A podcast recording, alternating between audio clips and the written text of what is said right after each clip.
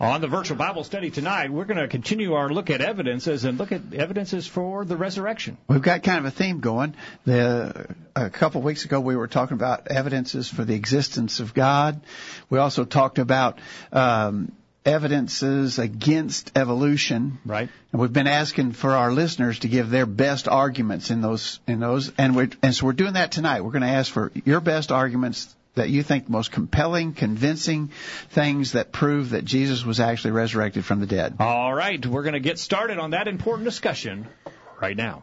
It's time for this week's edition of the Virtual Bible Study. The Virtual Bible Study is a live, internet-only, call-in program dedicated to the honest study and discussion of God's Word. Do you have a question about something in the Bible? Or are you simply interested in learning more about the Scriptures? If so, we hope you'll stay tuned tonight as we look into the pages of God's Word. The Virtual Bible Study is brought to you this time each week by the College View Church of Christ in Columbia, Tennessee. You can participate in the discussion tonight by calling 931-381-4567 or by emailing your questions or comments from collegeview.com. We hope you'll take out your Bibles and study along with us as we begin an exciting study of God's Word on this edition of the Virtual Bible Study. And this is the Virtual Bible Study for Thursday, March 14th, 2019. My name is Jacob Gwynn. My father, Greg Gwynn, is here. Hello, Dad. Jacob, great to be with you tonight. Kyle is behind the controls. Kyle, glad that you're here tonight. It's good to be here. And we're glad that you're listening on the other end of the line tonight, and we want to hear from you. 877-381-4567. Questions at collegeview.com and in the chat room if you're watching us live. We would encourage you to contact us at any time. Questions at collegeview.com is the email address you can use. Maybe you've got a question about something you've heard. Maybe you disagree and would like to discuss that further. Or maybe you would just like to submit a question or subject or topic for a future edition of the Virtual Bible Study. We love when our listeners suggest topics, because then we know at least one person will be interested in listening to that program. Exactly right. And we want to hear from you. Questions at collegeview.com. And we also have some free bumper stickers. If you'd like, we still got bumper stickers. If you'd like to borrow a little portion of the back of your car somewhere so you could help us get the word out about the program, send us an email to questions at collegeview.com, and we'll get you a bumper sticker in the mail. And we also are trying to get the word out that we are now live streaming our worship services and Bible studies. Kyle is working hard on that, and we've got that going. We're getting some good participation, and audience is building.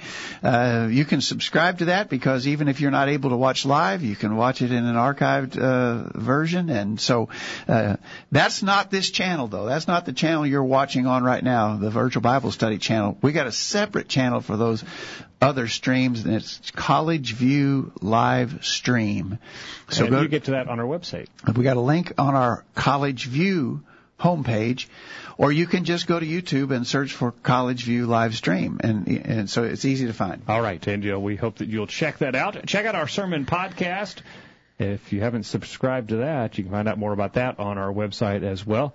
We podcast a sermon that's presented here every week. Of course, now the podcast Kyle's competing with the podcast. We're putting the sermons out there in two different ways now. He's probably going to get more audience because they can actually watch. People in their vehicle, they still want to listen to the podcast. That's always a good thing. Maybe we got the market. I recommend not watch the YouTube and drive at the same time. Okay, all right. That's true.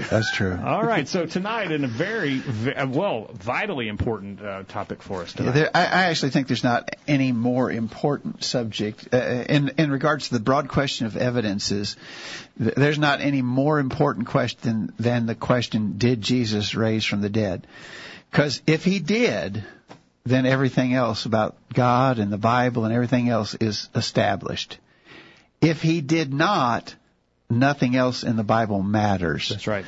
And so this is really a critical thing. And all of us as Christians need to be prepared to teach and explain our faith in the resurrection of Jesus from the dead. It's not a blind leap of faith. It's a proven fact. We think that the evidence is overwhelming that Jesus was resurrected from the dead. And everything we do basically hinges on that truth. So we need to really be up on it. All right. And then towards the end of the program, you want to talk about some maybe some arguments people would make to sort of discredit the resurrection. Exactly. How do we answer those arguments? Yeah. So basically that's what we asked. The first question we asked to our update list today, and remember you can always get on our update list if you're not, send us an email to questions@collegeview.com. Just say add me to the list and we will. Our first question we sent out today was list the top three arguments, the three most convincing to you that Jesus rose from the dead. And then, as you said, Jacob, at the end of the program, we're going to talk about how the skeptics try to explain away the resurrection, and we'll deal with some of their arguments at the end. Yeah, pretty crazy arguments that they make to try and discredit this, because even the skeptics understand how vitally important this is. If you are an enemy of Christianity, you know that you've got to attack that resurrection story. If you can't do anything with the resurrection story, you don't have a case. So through the centuries, skeptics and critics have been madly attacking the same day of the resurrection. Exactly. Even they started that argument. Exactly. And so it is an age-old claim that those will make, that this never happened, because it is so vitally important to our faith. Yeah. Okay. So let's talk, and I think we should probably, Jacob, should just go to, we got a stack of emails here, and others of you can add in the chat room or send us another email right now. Let's see what some of our listeners think. All right. Kent in Calhoun, Georgia starts off with, the soldiers who guarded the tomb of Christ had to be bribed by the Jewish leaders to change their story, Matthew 28:11-15. And so, that's the first one, and we can thank the scribes and Pharisees for that confirmation for us. The ones who were the enemies of Christ actually provided us an excellent source of evidence that Christ rose from the dead. Because they had to bribe the soldiers to say otherwise. Well, they put the guards there to begin with. Yes, that's right. What an excellent benefit that was to us, that they put the guards there, they sealed the tomb. We've got perfect evidence now that no trickery or mischief happened, that Christ actually rose from the dead. Yeah, and then when the tomb was empty and the soldiers came to town, they didn't go to their own superior officers, because they knew they would be potentially even have their lives taken because they failed to guard their assigned post. They went to the Jewish authorities. Mm-hmm. They Matthew 28:12, they were assembled with the elders and had taken counsel. They gave large money to the soldiers, saying, verse 13, they showed to the chief priests the things that were done. And so they gave large money to the soldiers, saying, say ye, his disciples came by night, stole him away while we slept. If this thing comes to the governor's ears, we will persuade him and secure you. So they took the money, did as they were taught. Notice, this saying is commonly reported among the Jews until this day. In other words, this isn't some phony, made-up explanation that came along later. Lots of people in Jerusalem knew that the soldiers had been paid off to tell this lie. This was a commonly reported matter in Jerusalem at that time. All right, so they had to be paid to say that something happened. They couldn't just tell the story what happened. Well, why did they go to the Jewish leadership rather than their own Roman authorities? Yeah. The Roman authorities probably would have had them executed for failing to do their assigned duty. That was common discipline among Roman soldiers. They knew if they went to their own superior officers, they'd probably be killed. They went to the Jewish authorities, and the Jewish authorities bribed them to tell a lie, and also said, if the governor finds out about this, we'll take care of you. Okay. I mean, totally corrupt business, but that's the first proof that Kent mentions. Thank you, Kent, for that. The second one he mentions is the recorded post-resurrection appearances of Christ. Considering the fact that the resurrection appearances occurred over such an extended period of time and in so many different places and so many different people, that the positive evidence is overwhelming. He appeared to one person at a time in certain instances, as well as to many individuals as well. He references 1 Corinthians 15:6. Yeah, it wasn't that one person showed up sometime later and said, I saw Jesus, he's alive. It wasn't a handful of people. It wasn't a few dozen people. There in 1 Corinthians chapter 15, Paul says there were more than 500 brethren who saw him at one time. And I think that's really interesting, the way that Paul states that. Let me read that. He mentions all, he gives a listing of the appearances. And in verse 6, he says, after that he was seen of above 500 brethren at once. Notice, of whom the greater part remain unto this present, but some are fallen asleep. So the reports of the resurrection were circulated within the lifetime of the eyewitnesses. This wasn't something that was dreamed up later on. Some of this, we'll talk about that. Some of the skeptics try to make that case that nobody even talked about a resurrection until centuries later, which is absolutely not true. The reports of the resurrection were circulated within the lifetime of the eyewitnesses who saw it. And basically, Paul is saying there, most of the eyewitnesses are still alive. Go ask them yourself if you want to. Right. It wasn't that they were dead or that they were unapproachable or unfindable. Yeah. Yeah. Okay, great. And then finally, Kent mentions the conversion of Paul. He had been a rabid opponent of both Christ and the New Testament church. He had been a prominent person among those in the Jewish religion.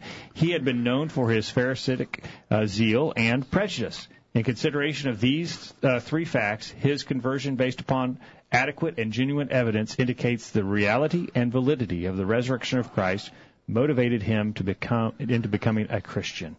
All right. He saw the Lord on the road to Damascus.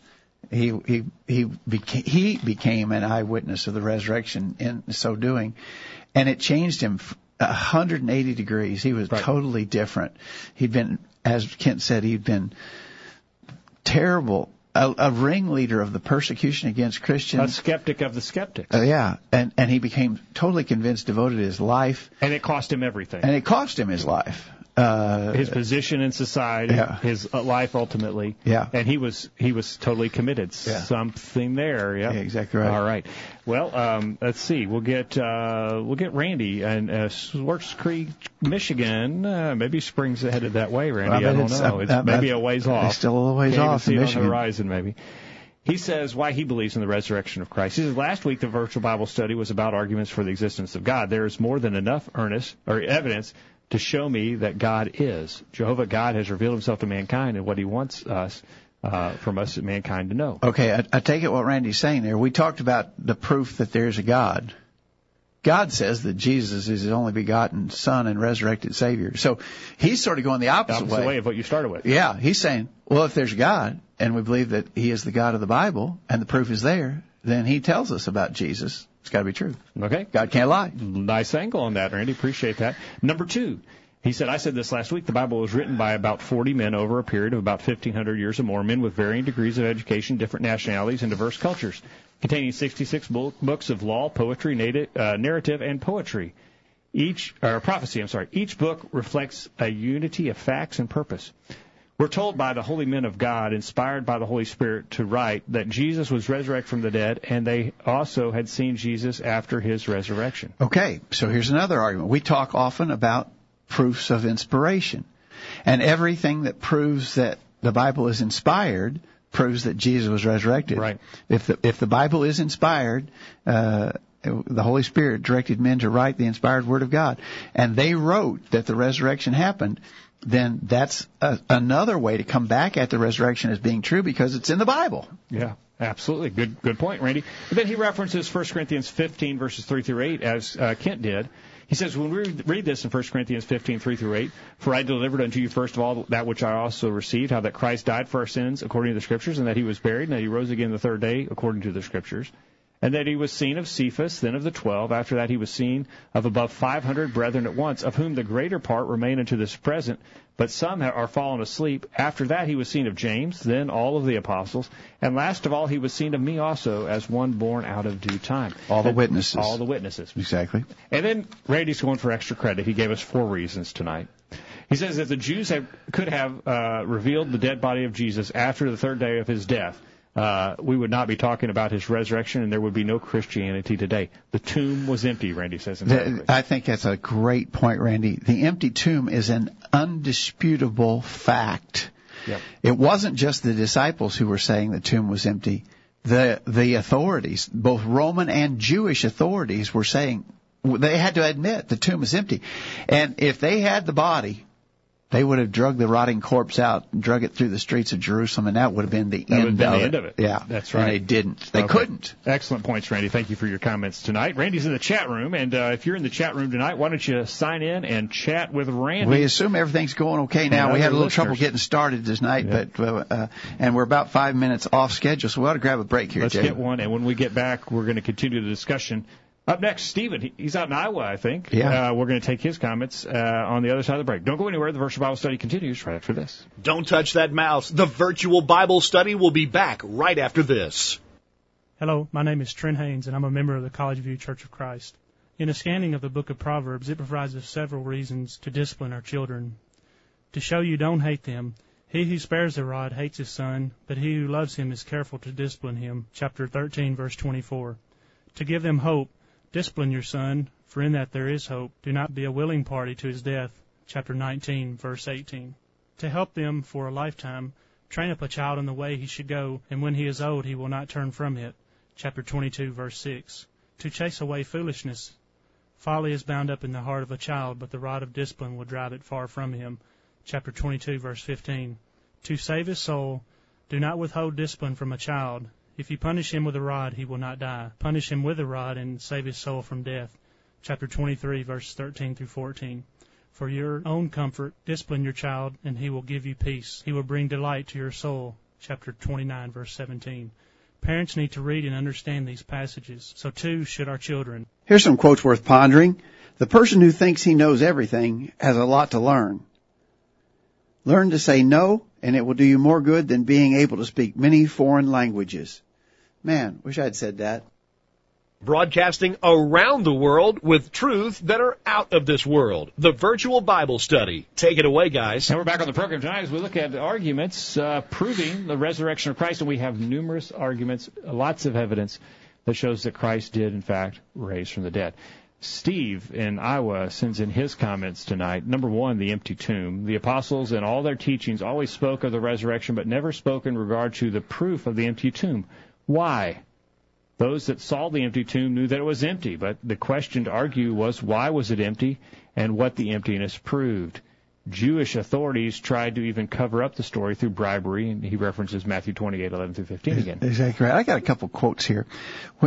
When both the Jews and the Romans admitted that the tomb of Jesus was empty, in legal terms, that's called positive evidence from a hostile source. Okay, you got to explain that. Okay, here's Paul Maier. This is a quote from Paul Maier in a book called The Empty Tomb as History. He says, this is positive evidence from a hostile source, which is the strongest kind of historical evidence. In essence, this means that if a source admits a fact decidedly not in its own favor, then that fact is genuine.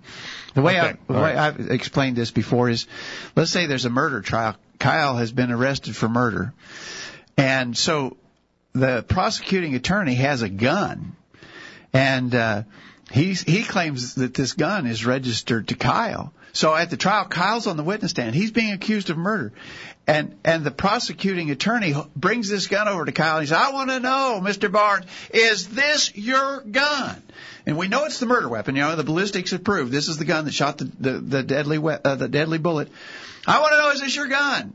And Kyle does not want to have to admit that that's his gun. But there's really no way to get around it.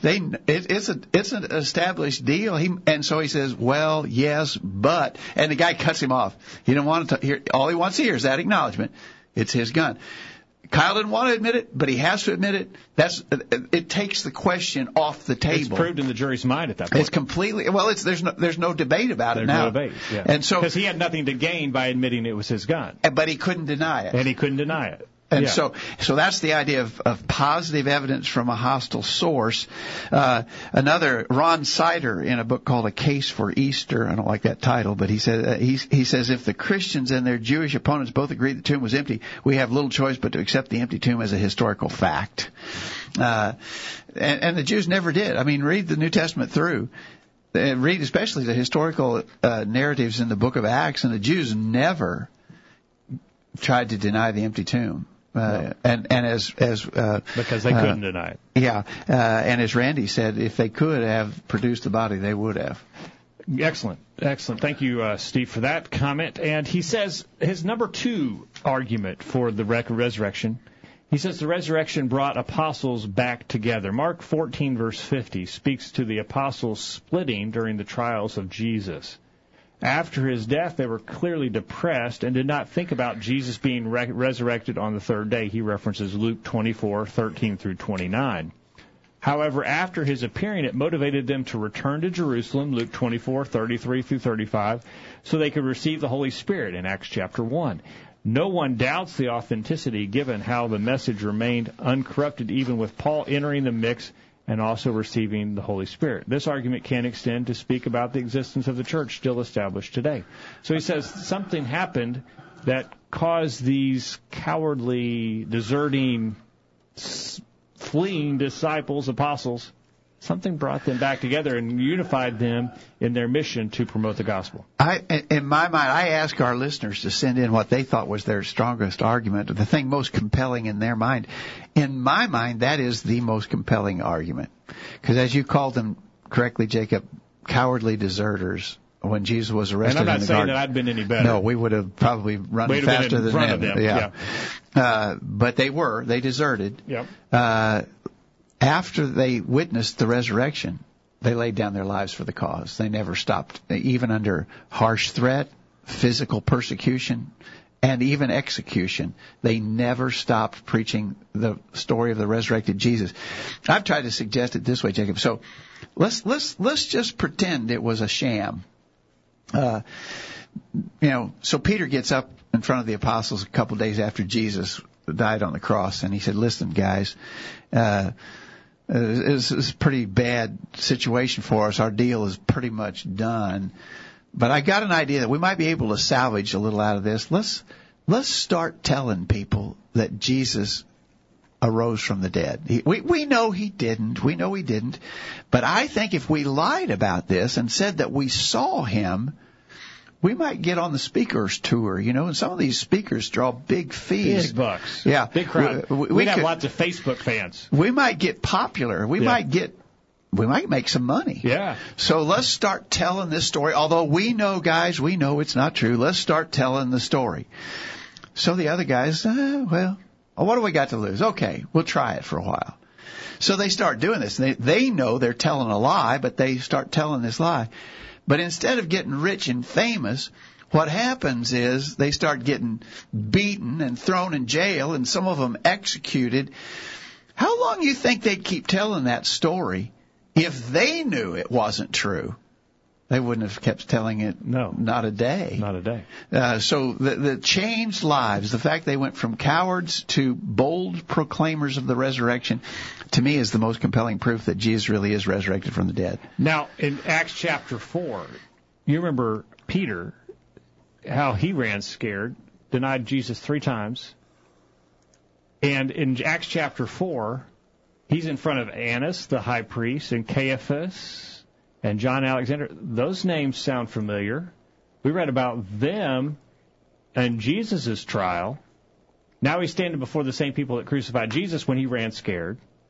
And he says, "Be it known to you all and to all the people of Israel that by the name of Jesus Christ of Nazareth, whom you crucified, whom God raised from the dead, even by him does this man stand here before you whole." He's in front of the same people that condemned Jesus to death. Exact same people. And he had run scared. And now he's bold in telling them what happened. A little later in that same context, Jacob, it says they commanded them not to speak at all nor teach in the name of Jesus. But Peter and John answered and said to them, "Whether it be right in the sight of God to hearken unto you more than to God, judge ye. For we cannot but speak the things which we have seen and heard." Yep. So they would not back down. That to me is at least that works best in my mind as a compelling proof of the resurrection. Number 4 is an interesting one from Steve in Iowa tonight. He says baptism is his argument for resurrection. He says, "Need I say more?" He references Romans chapter 6, verses 3-6. So now baptism is still being practiced today. It's a symbolic reenactment of the death, burial, and resurrection of Jesus Christ. Romans 6 says that. Verse 3 beginning, "Know ye not that so many of us as were baptized into Jesus Christ were baptized into his death? Therefore we are buried with him by baptism into death, that like as Christ was raised up from the dead by the glory of the Father, even so we also should walk in newness of life. For if we've been planted or buried together in the likeness of his death, we also shall be also in the likeness of his resurrection, knowing this, that our old man is crucified with him, that the body of sin might be destroyed, that henceforth we should serve no longer sin." All right, so baptism, as practiced in the early church and now nearly 2,000 years later, baptism, it's sort of a circumstantial kind of evidence, but it's powerful. Baptism doesn't mean anything if Jesus didn't resurrect from the dead. The symbolism breaks down completely if Jesus didn't resurrect from the dead. You could say the same thing.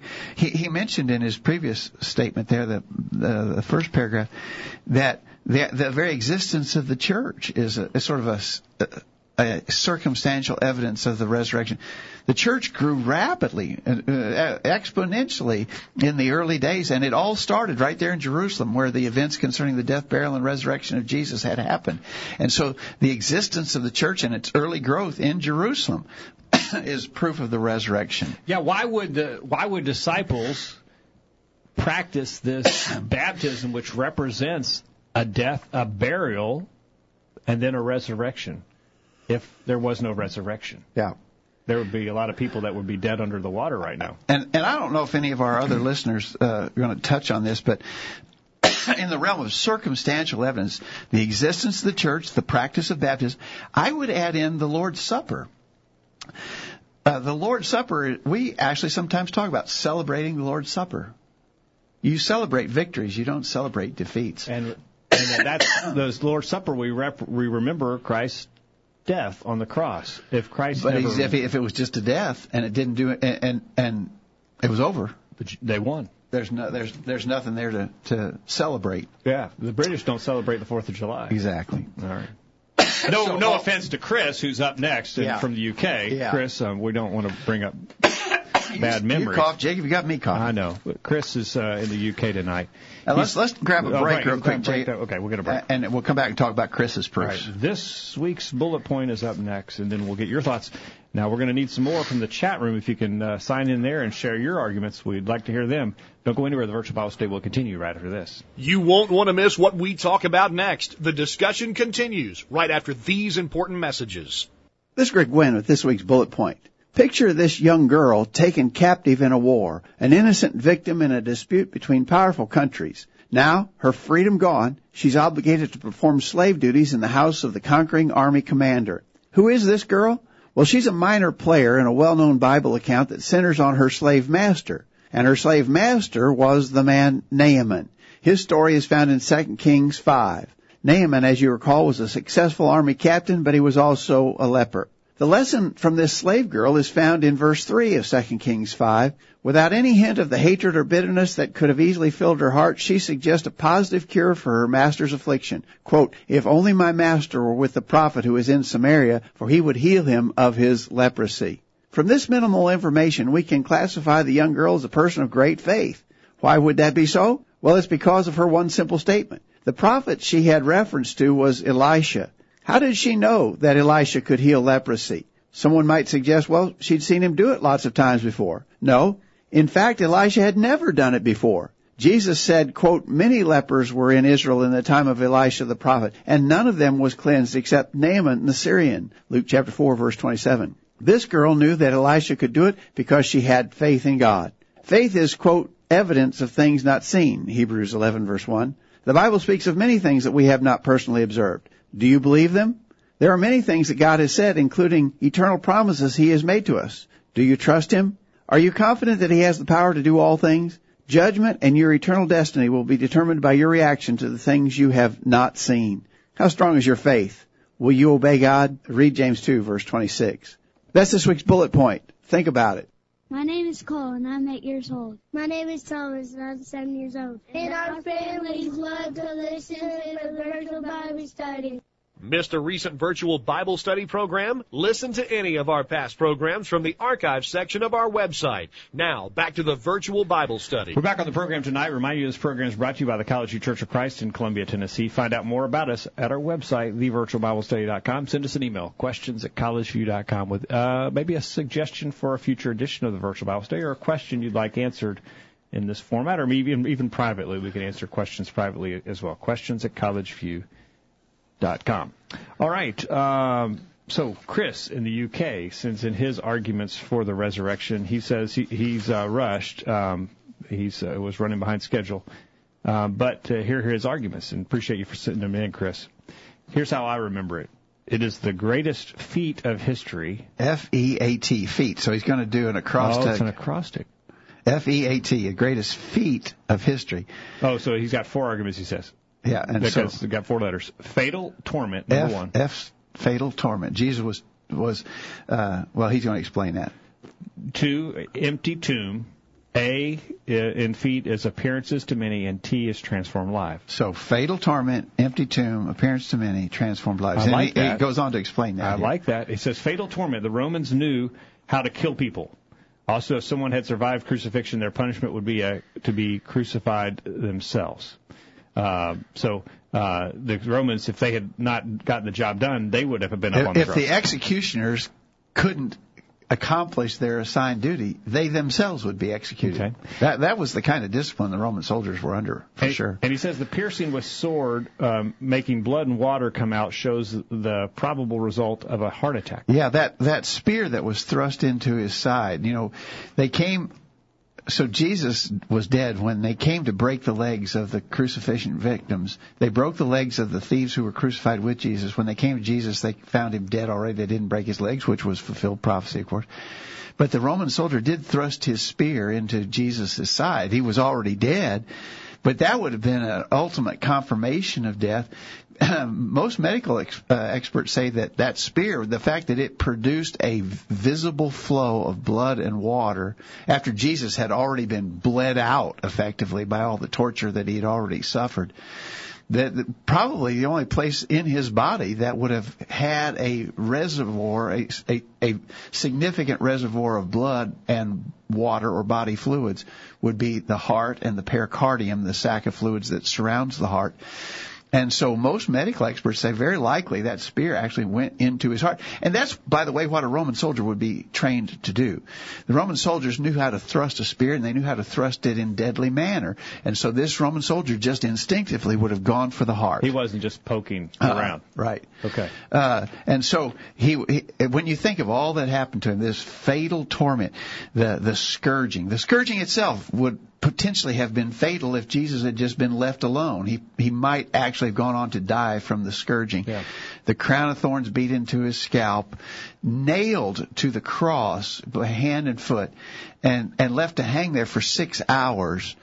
I mean, nobody could survive that, but then the spear thrust into his side, final confirmation of death. So Chris's point is fatal torment, for sure. Absolutely. Empty tomb. He says, we know Muhammad died and is buried. Same for Buddha, King David, Abraham, and countless other prominent religious people, but not Jesus.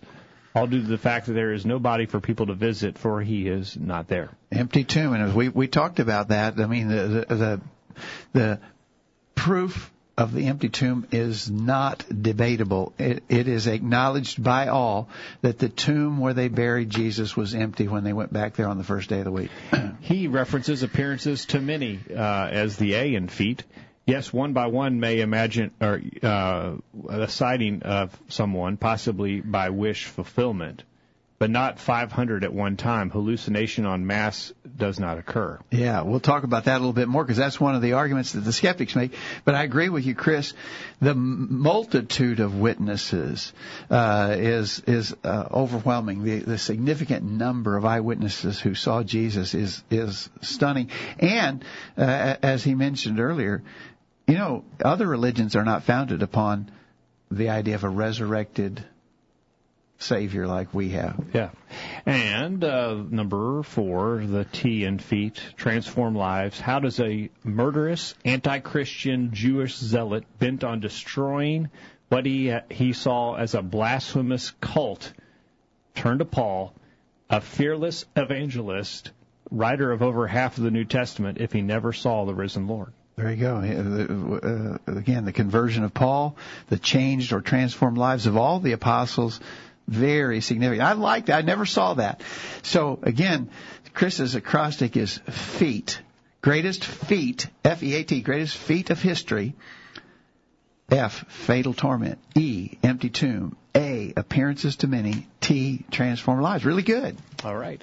Excellent comments tonight. 877-381-4567. Questions at collegeview.com. Lou's in the chat room tonight. Good to hear from Lou. Lou says, the fact that Jesus is still performing miracles today proves he was resurrected. He is the living God, not just a man that died 2,000 years ago. Thank you for that comment tonight, Lou. Appreciate that.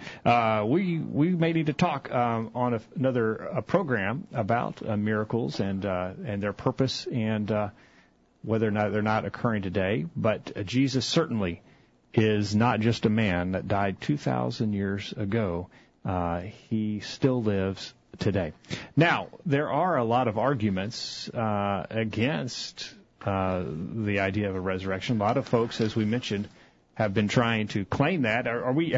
Did we get all of your arguments that you wanted to cover? Yeah, our listeners are really, I think, I said at the outset of the program that we really need to be up on this as Christians. Our whole faith depends completely on being able to establish beyond any doubt that Jesus rose from the dead.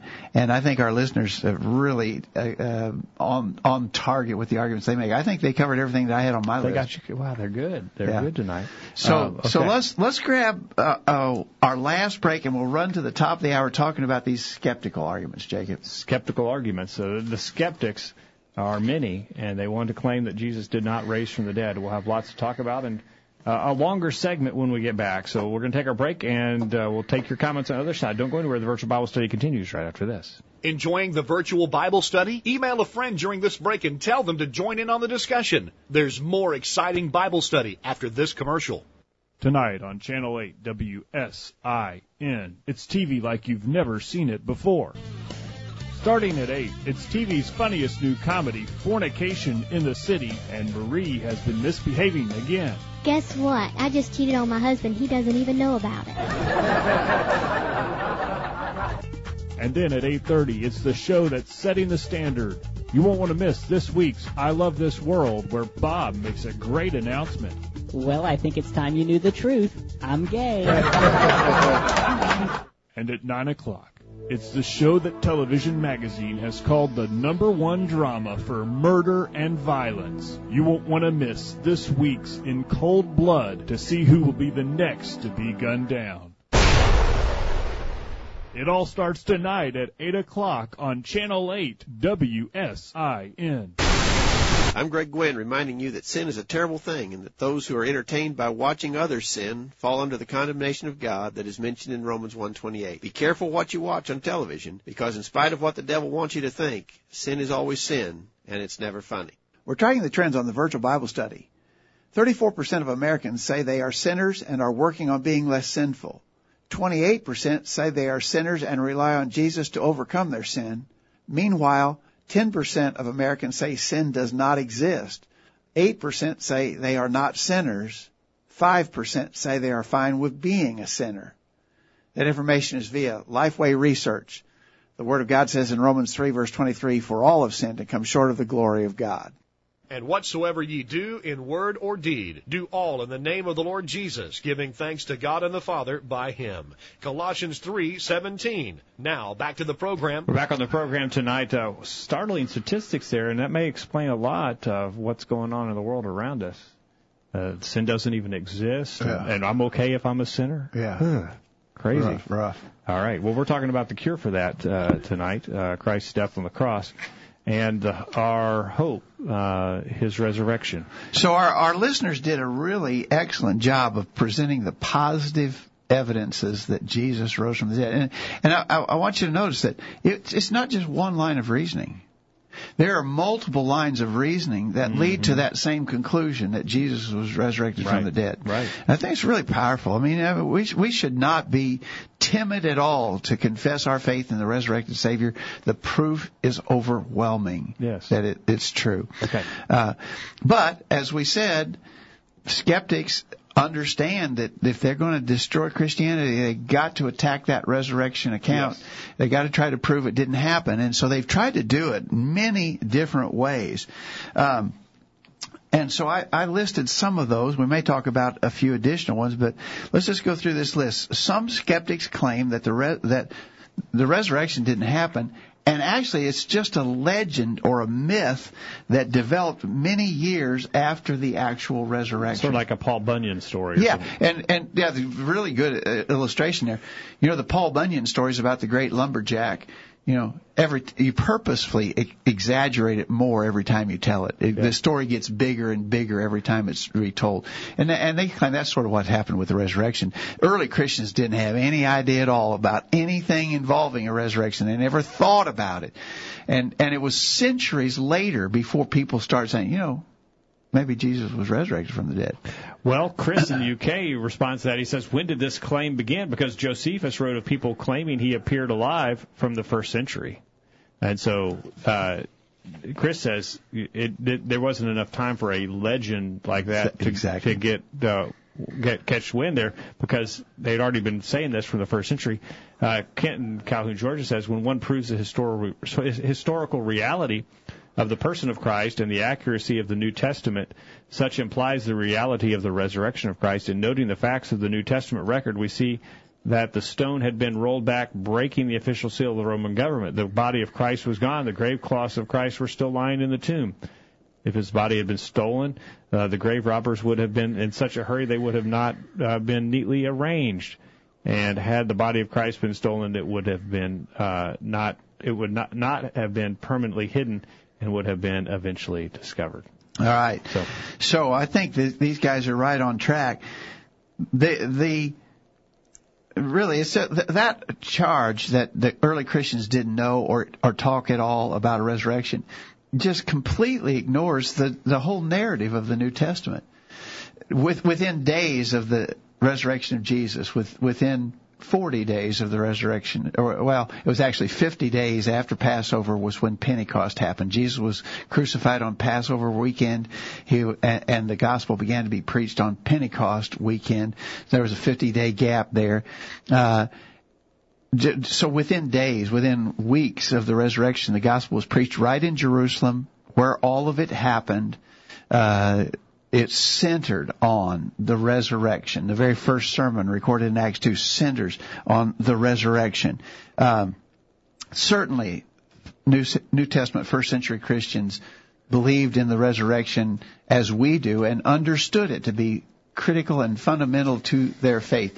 The idea that it came along later is just, it's just completely an outrageous, bogus claim. There's no justification for that claim whatsoever. If you think about it, why would Christianity have grown if the guy upon whom it is founded was executed as a common criminal by the Romans, and that was the end of the story? Yeah.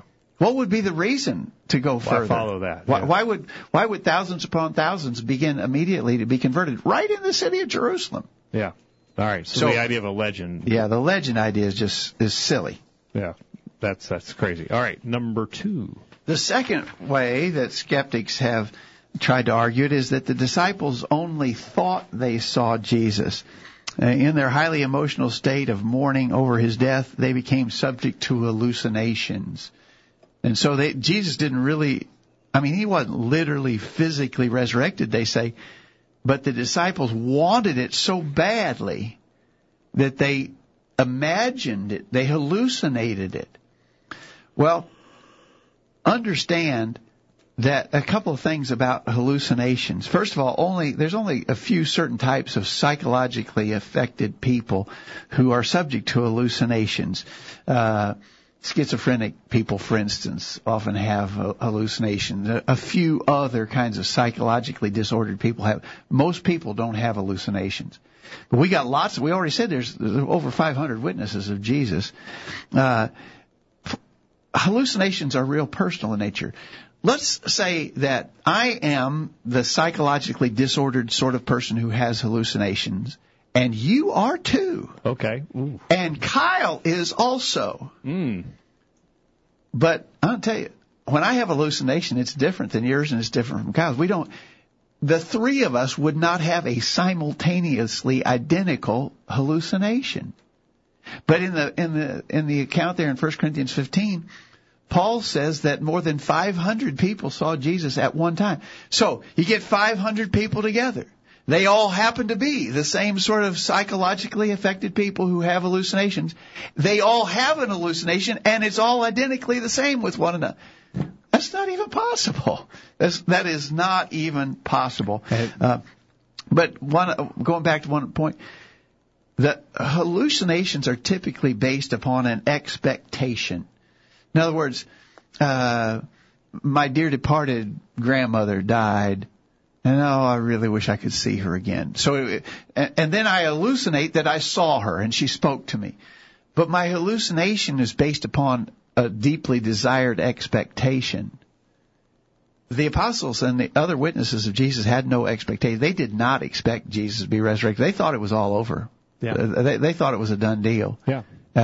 So they didn't have an expectation to see him, and therefore they would not have been inclined to hallucinate that they did see him. Yeah. So the hallucination thing just doesn't work. All right, Chris in the UK says, again, 500, imagining something all together at one time. He says that doesn't work. Kent in Georgia says the followers of Christ were not in an emotional state where they could not reason correctly. They had the ability to check the tomb thoroughly, Luke 24:24 and John 20, verse 6. Yeah, did they suddenly be in their grief become crazy? Hysterical? Yeah. No. They still possessed their logical mind. You know, even Thomas said, I'm not going to believe it until I can put my hand in his side. Put my hand in the nail marks in his hands. I won't believe until I see it. You know, we give Thomas a lot of grief over that, I think, call him doubting Thomas and all. But, I mean, he wanted the proof. And he said, I'm not going to believe it until I see it with my own eyes. Yep. Kevin in the chat room. Kevin's up in Ohio tonight. Kevin says, remember from a couple weeks back that Muslims believe that someone other than Jesus went to the cross? Some of these arguments are just stretching for some idea that God is not involved in the lives of man. Yeah, and it is a stretch. It's because the consequences of admitting that are too great. And so people have to come up with these crazy ideas to show that Jesus didn't raise from the dead. Okay, now think about it for a minute. Those arguments that we've talked about so far, that it was a legend that developed later, and that the disciples actually only hallucinated that they saw Jesus, those actually are denied by the reality of the empty tomb. And we already talked about the empty tomb. The empty tomb is an historical fact. So both of those arguments that we just discussed are out the window because we know for a fact that the tomb was empty. Now, so how do taking that fact into account, what do the skeptics say? Well, some skeptics say that the body of Jesus was stolen by his disciples. Okay. And as you mentioned earlier, Jacob, that's the oldest story in the book. It is, literally. It goes all the way back to the day of the resurrection in Matthew 28 when the soldiers were bribed to say that his disciples came and stole the body away. Yeah. Now, there's kind of something interesting in that story. Did you notice what they were told to say? The Jewish authorities told these Roman soldiers, say ye, his disciples came by night and stole him away while we slept. Mm-hmm.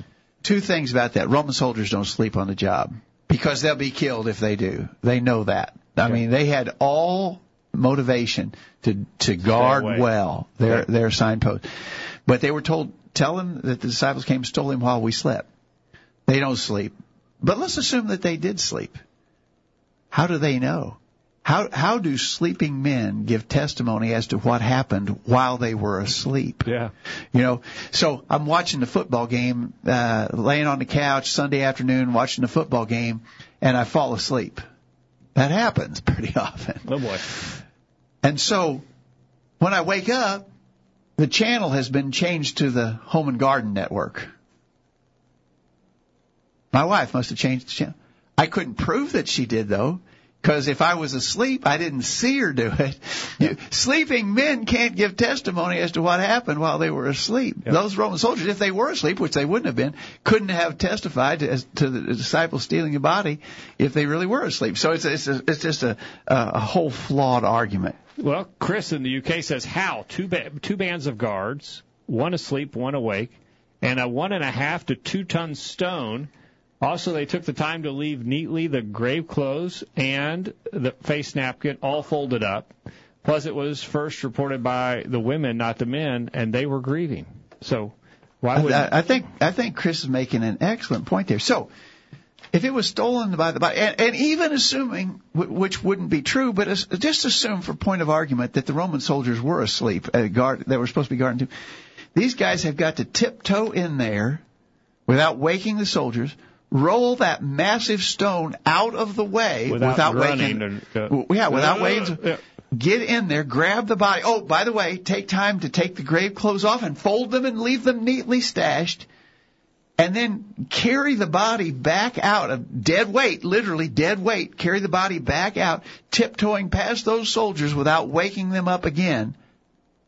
I'm going to tell you, that's just a ludicrous story. Yeah. Kit says, Jewish guards would not have placed the Roman seal upon the tomb, nor would it have been necessary for the Sanhedrin to have bribed their own soldiers to lie about the incident. The Roman guard would have feared that the matter would have been brought to the attention of the Roman officials and that they would have been guilty of dereliction of duty. The large sum of money was given to these Roman soldiers with the assurance that from the Sanhedrin that if the matter came before Pilate, they would cover for them, Matthew 28:11-15. Exactly right, Ken. So they don't, exactly right. Not necessary to do all that if they had just stolen the body. Yeah. So the stolen body thing doesn't work. Okay. All right, now, sort of an associated or linked argument is, well, maybe the disciples didn't move the body of Jesus. Maybe the body of Jesus was moved by the authorities. Now, that is sometimes argued. The argument is, well, the Jews knew. In fact, they were even worried about it, and they went to Pilate and asked for a guard in Matthew 27, verses 62 through 66. They were worried that there might something happen, and they knew that if we lose control of this body, it'll be worse than ever. And so they pleaded, and Pilate granted a guard force to be placed at the tomb. Now, so the argument is they knew that they knew there was a danger that the disciples would try to interfere here, so they moved the body to a place of safekeeping. Mm-hmm. I think what's so obviously wrong with that argument is if they had the body, because they themselves had moved it, why didn't they produce it when this resurrection story started to circulate? Go get his body, drag it through the streets of Jerusalem, and completely kill the whole thing. If they could have, they would have. And they didn't. Absolutely.